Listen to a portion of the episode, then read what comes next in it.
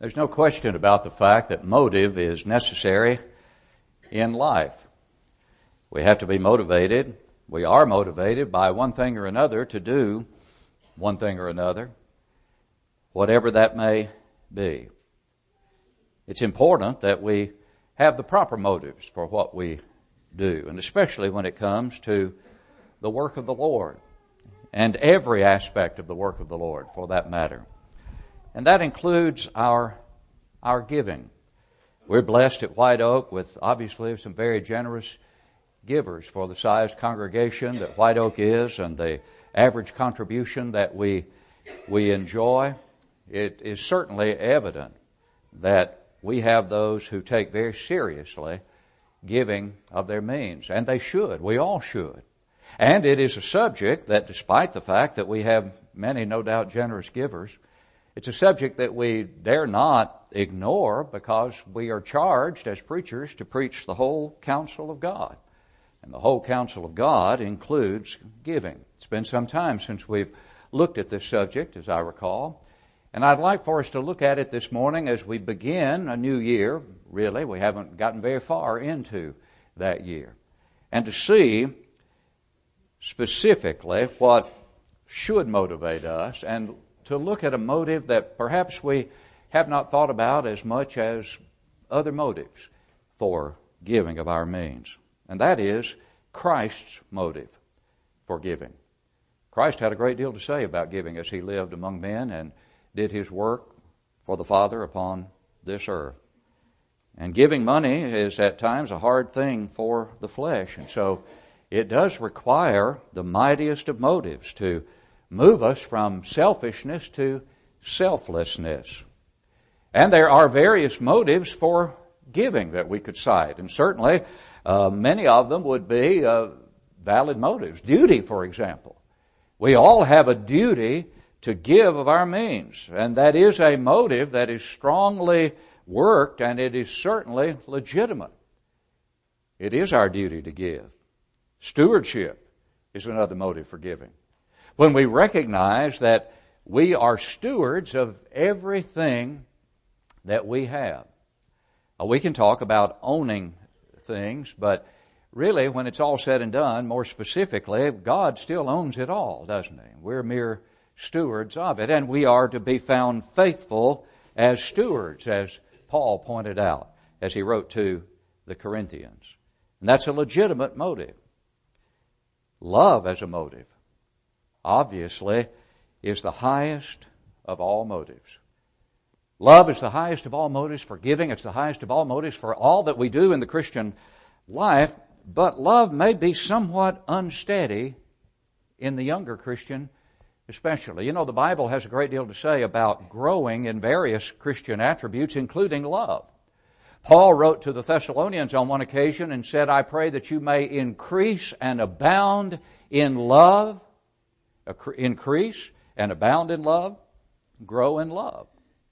And so love, as a motive for giving, may be a little more unsteady in the younger Christian until that individual grows in love as well as growing in all the other Christian graces. So let me ask then, is there a motive that appeals powerfully to all?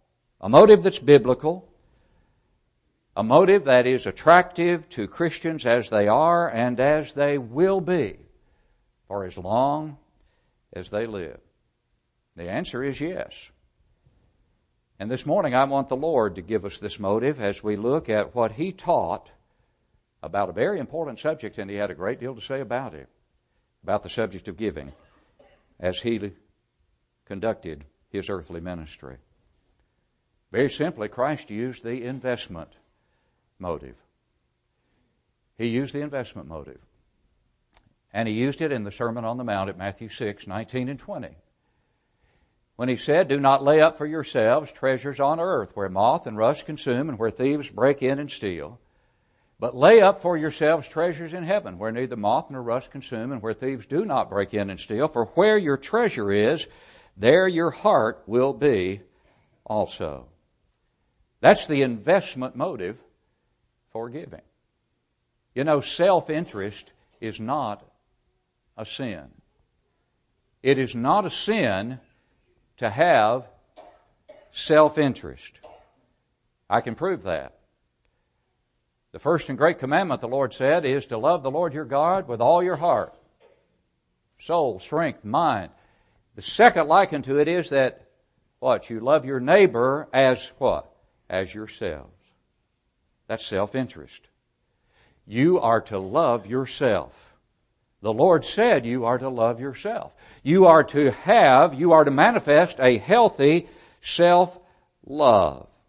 Self interest is not sin. Selfishness is, and that is a counterfeit of self interest. Have we thought about the fact that every step in the plan of salvation, every step in the plan of salvation is a step of self interest? It has to be. It's, an, it's a step of self interest. The first time the gospel was preached on Pentecost Day, Peter's sermon, with many other words, he testified and exhorted, saying, Save yourselves from this perverse generation. Have enough self-interest in your immortal soul to save that immortal soul. That is healthy self-interest. And as many as received his word, gladly received it, were baptized. And there were added to them that day about 3,000 souls. Christ's financial advice was based on the truth that the final test of all values is permanence. How permanent is what you value?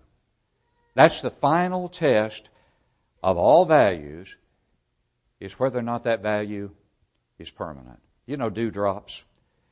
Dewdrops are as beautiful as diamonds, but they don't last. The Lord, as He lived among men, showed us the way to eternal worth. And the Sermon on the Mount points the way to permanency. And the conclusion of this sermon, and we've studied it not that long ago, tells us that the one who hears and does is the one who will stand the storms. Remember the latter part of that sermon in Matthew 7, 24 through 27. Therefore, whoever hears these sayings of mine and does them, I will liken him to a wise man who built his house on the rock. And the rain descended, the floods came, and the winds blew and beat on that house, and it did not fall, for it was founded on the rock. But everyone who hears these sayings of mine and does not do them will be like a foolish man who built his house on the sand. And the rain descended, the floods came, and the winds blew and beat on that house, and it fell, and great was its fall.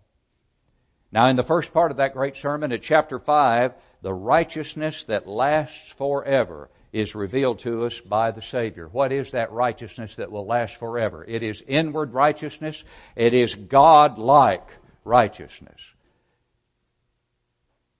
Be ye therefore perfect, even as your Father in heaven is perfect.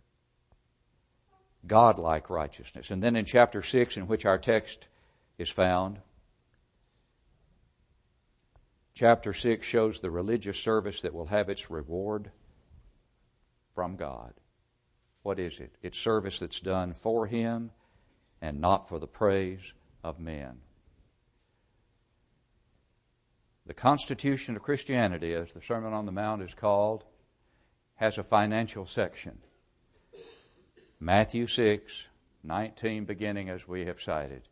That's the financial section of the Constitution of Christianity, the Sermon on the Mount. Do not lay up. Why? But lay up. Why? Do not lay up treasures on earth. Why? But lay up treasures in heaven. Why? Because it's the only money you will ever see again. It's the only investment you will ever see again. It's certain. How uncertain is the stock market? Look at this week. Look at this week.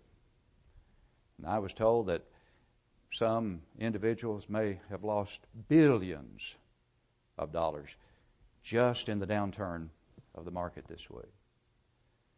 Christ used the investment method, motive, but he told us to invest in that which is a sure thing, that which is permanent. The Bible has a great deal to say about rewards, about rewards in heaven.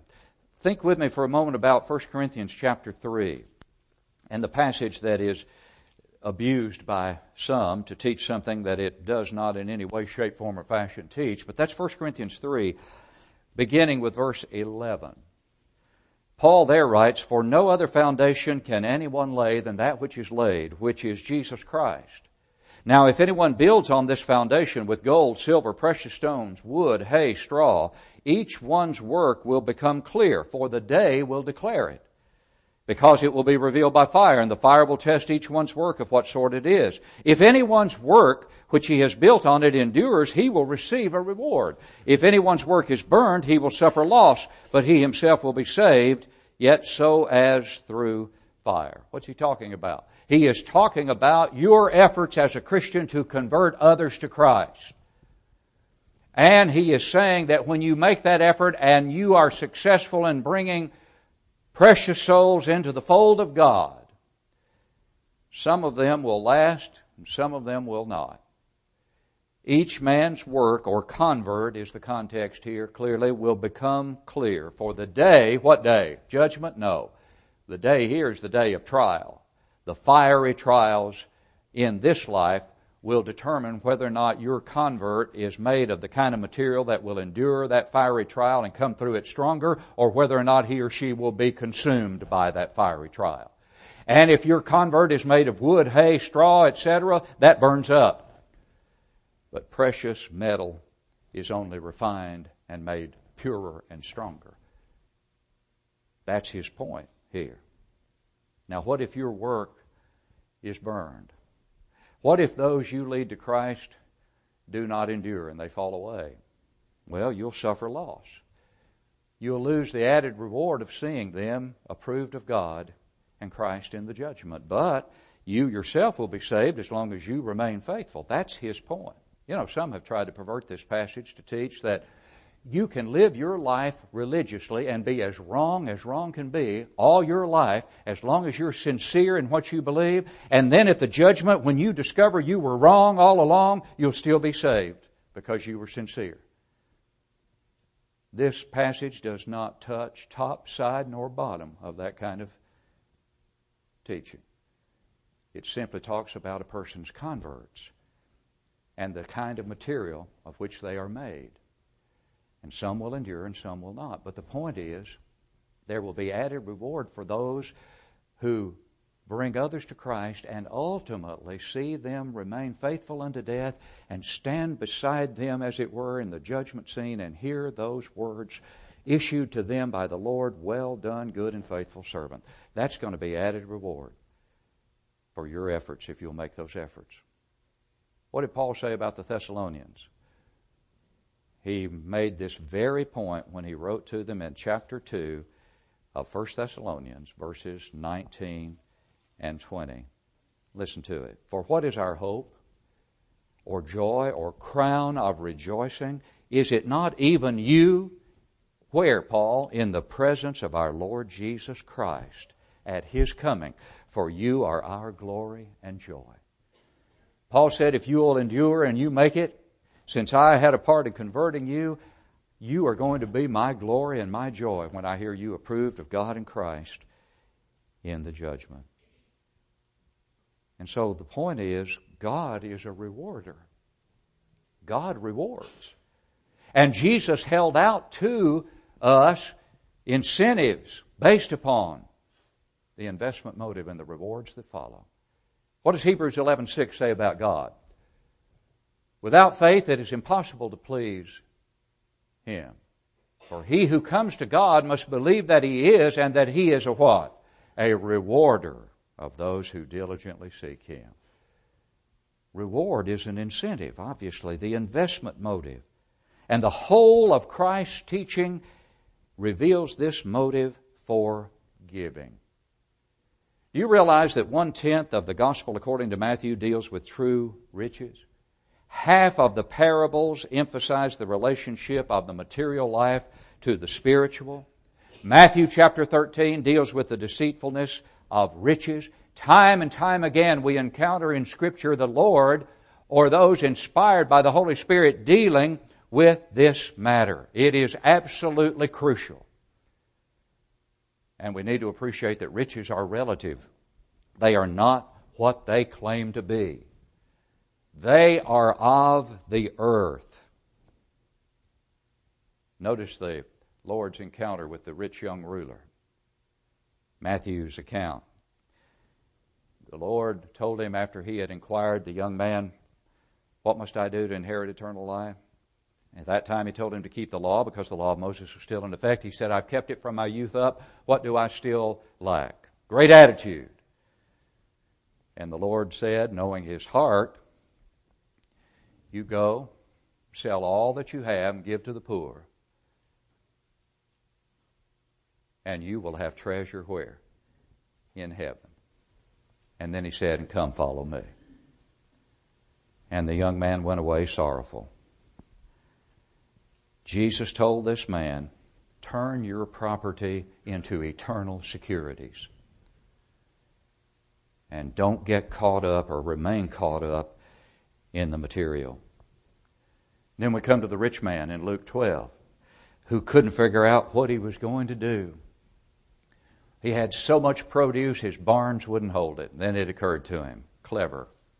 I'll just tear down my barns and build bigger barns. A bright idea as to keep what he had.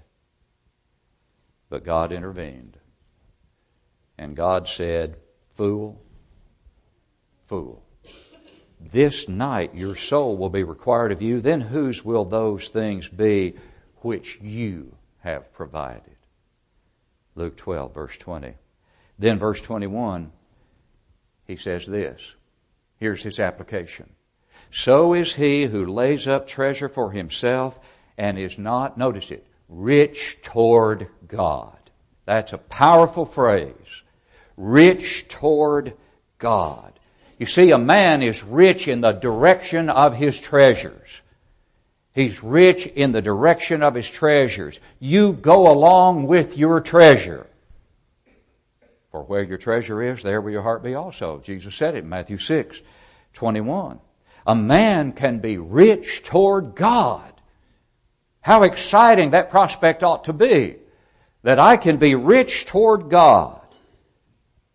Man can have investments with the Creator of the universe.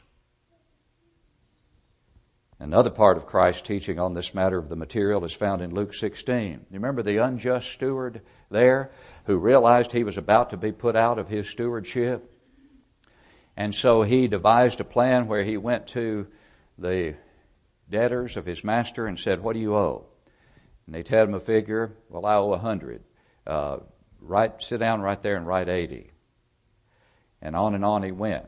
The Lord didn't commend the man for his deceitfulness, but he was just simply talking about preparation. And so Luke 16, 9, he says this, And I say to you, make friends for yourselves by unrighteous mammon. Make friends for yourselves by unrighteous mammon, that when you fail, they may receive you into an everlasting home. When is it that we're going to fail? Here. It's when we die. In other words, when it's over. When we fail here, we need to make sure our preparation has been sufficient for us to be received into the everlasting home of the soul. And our giving has a tremendous part to play in that. So says the Lord. Jesus teaches us here that we're to use our money to bless others and to glorify God. And in the end, listen to it, you will find that it has been transmuted your money has into personalities who will welcome you into the heavenly abiding places. How's that possible? Because what we give may enable missionaries on the field to do the work of converting souls. And without those contributions, that work would go begging, if not become impossible to do.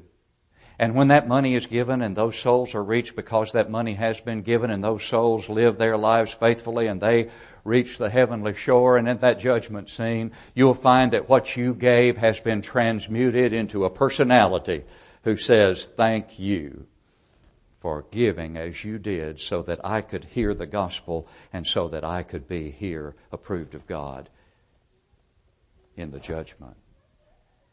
That's how what we give can be transmuted into heavenly personalities that will welcome us into heavenly abiding places. You see, you cannot, you cannot lose what you faithfully use as a good steward of God. That's an impossibility.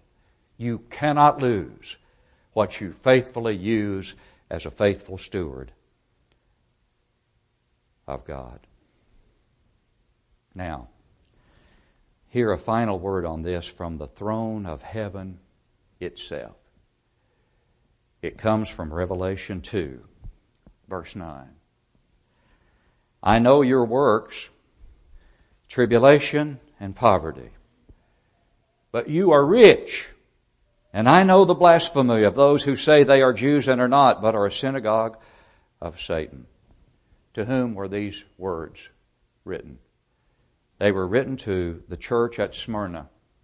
They are the Lord's words through John to the church at Smyrna. I know your works, tribulation and poverty, but you are rich. You're poor, but you are rich. Jesus made it clear to them. He knew of their poverty, but he told them they were rich. The word from the heavenly banker was, look up, Smyrna, you're not poor. Look up, Smyrna, you are rich. What we lose for Christ is gain. Giving is an investment in the bank of heaven, and the bank of heaven will never break. You've heard the term in recent times about institutions being too big to fail. There's not an institution on this earth that is too big to fail. The only institution that is too big to fail is the bank of heaven, and it's not on this earth. Those at Smyrna, poor but rich. And that's reminiscent of a, an illustration that I have had for some time. Don't remember if I've ever shared it with you here but if I have, it's worth sharing again. This article was entitled The Rich Family in Our Church. And it comes from a man by the name of Eddie Ogan. It was published in the Gospel News back in 2001. And Eddie Ogan writes, I'll never forget one Sunday in 1946. I was 14, my little sister Ocy 12, and my older sister Darlene, 16. We lived at home with our mother, and the four of us knew what it was to do without many things. My dad had died five years before, leaving mom with seven school kids to raise and no money. By 1946, my older sisters were married and my brothers had left home. A month before, the preacher announced that a special offering would be taken to help a poor family. He asked everyone to save and give sacrificially. When we got home, we talked about what we could do. We decided to buy 50 pounds of potatoes and live on them for a month. This would allow us to save $20 of our grocery money for the offering. Then we thought that if we kept our electric lights turned out as much as possible and didn't listen to the radio, we'd save money on that month's electric bill. Darlene got as many house and yard cleaning jobs as possible and both of us babysat for everyone we could. For 15 cents, we could buy enough cotton loops to make three potholders to sell for a dollar. We made $10 on potholders. That month was one of the best of our lives. Every day we counted the money to see how much we had saved. At night, we'd sit in the dark and talk about how the poor family was going to enjoy having the money the church would give them. We had about 80 people in the church. So we figured that whatever money we had to give, the offering would surely be 20 times that much. After all, every Sunday the preacher had reminded everyone to save for the sacrificial offering. The day before the big day, Ocy and I walked to the grocery store and got the manager to give us three crisp $20 bills and one $10 bill for all our change. We ran all the way home to show Mom and Darlene. We had never had so much money. That night we were so excited we could hardly sleep. We could hardly wait to get to church. When the offering was taken, we were sitting on the second row from the front. Mom put in the $10 bill and each of the girls put in a 20. As we walked home after services, we sang all the way. At lunch, Mom had a surprise for us. She had bought a dozen eggs, and we had, we had boiled eggs with fried potatoes. Late that afternoon, the minister drove up in his car. Mom went to the door, talked with him for a moment, then came back with an envelope in her hand. We asked what it was, but she didn't say a word. She opened the envelope, and out fell a bunch of money. There were three crisp $20 bills, one $10 bill, and 17 ones. Mom put the money back in the envelope. We didn't talk, just sat and stared at the floor. We had gone from feeling like millionaires to feeling like poor white trash. On Saturday, Mom asked us what we wanted to do with the money. What did poor people do with money? We didn't know. We'd never known we were poor. We didn't want to go back Sunday, but Mom said we had to.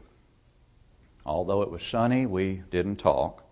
Mom started to sing, but no one joined in, and she sang only one verse. We had a missionary who talked about how churches in Africa made buildings out of sun dried bricks, but they needed money to buy roofs. He said $100 would put a roof on a church building. The minister said, can't we all sacrifice to help these poor people? We looked at each other smiled for the first time in a week. Mom reached into her purse and pulled out the envelope. She passed it to Darlene. Darlene gave it to me and I handed it to Ocy. Ocy put it in the offering. When the offering was counted, the minister announced that it was a little over a hundred dollars. The missionary was excited. He hadn't expected such a large offering from a small church.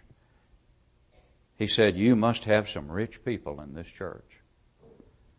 Suddenly it struck us. We had given $87 of that little over a hundred. We were the rich family in the church. From that day on, I've never been poor again. I know I am rich in Jesus. What a story. The Lord does not want us to be paupers in eternity because we've been spendthrifts here on earth. And that's why it's important for us to take so seriously what the Lord Himself obviously saw as a serious matter, and that is being good stewards of that which with, with which we have been so bountifully and beautifully blessed. The greatest blessing, obviously, is the gospel of Jesus Christ. And if you have not obeyed it, we plead with you to do that this very morning. Expressing your faith in Christ, repenting of your sins, confessing Him to be the Christ, and then being buried with Him in baptism for the remission of your sins. He who believes and is baptized will be saved. But understand the commitment that is required and understand how important it will be for you to rise from that watery grave with a commitment to walk in newness of life and to understand the importance of being a steward, a good steward of everything that God has blessed you with. If you need to come home to your first love as one who's wandered from the truth and has done so in a way that has brought reproach publicly upon the church, return in that same way restore your influence. Most importantly, restore your soul. As we stand to sing, will you come?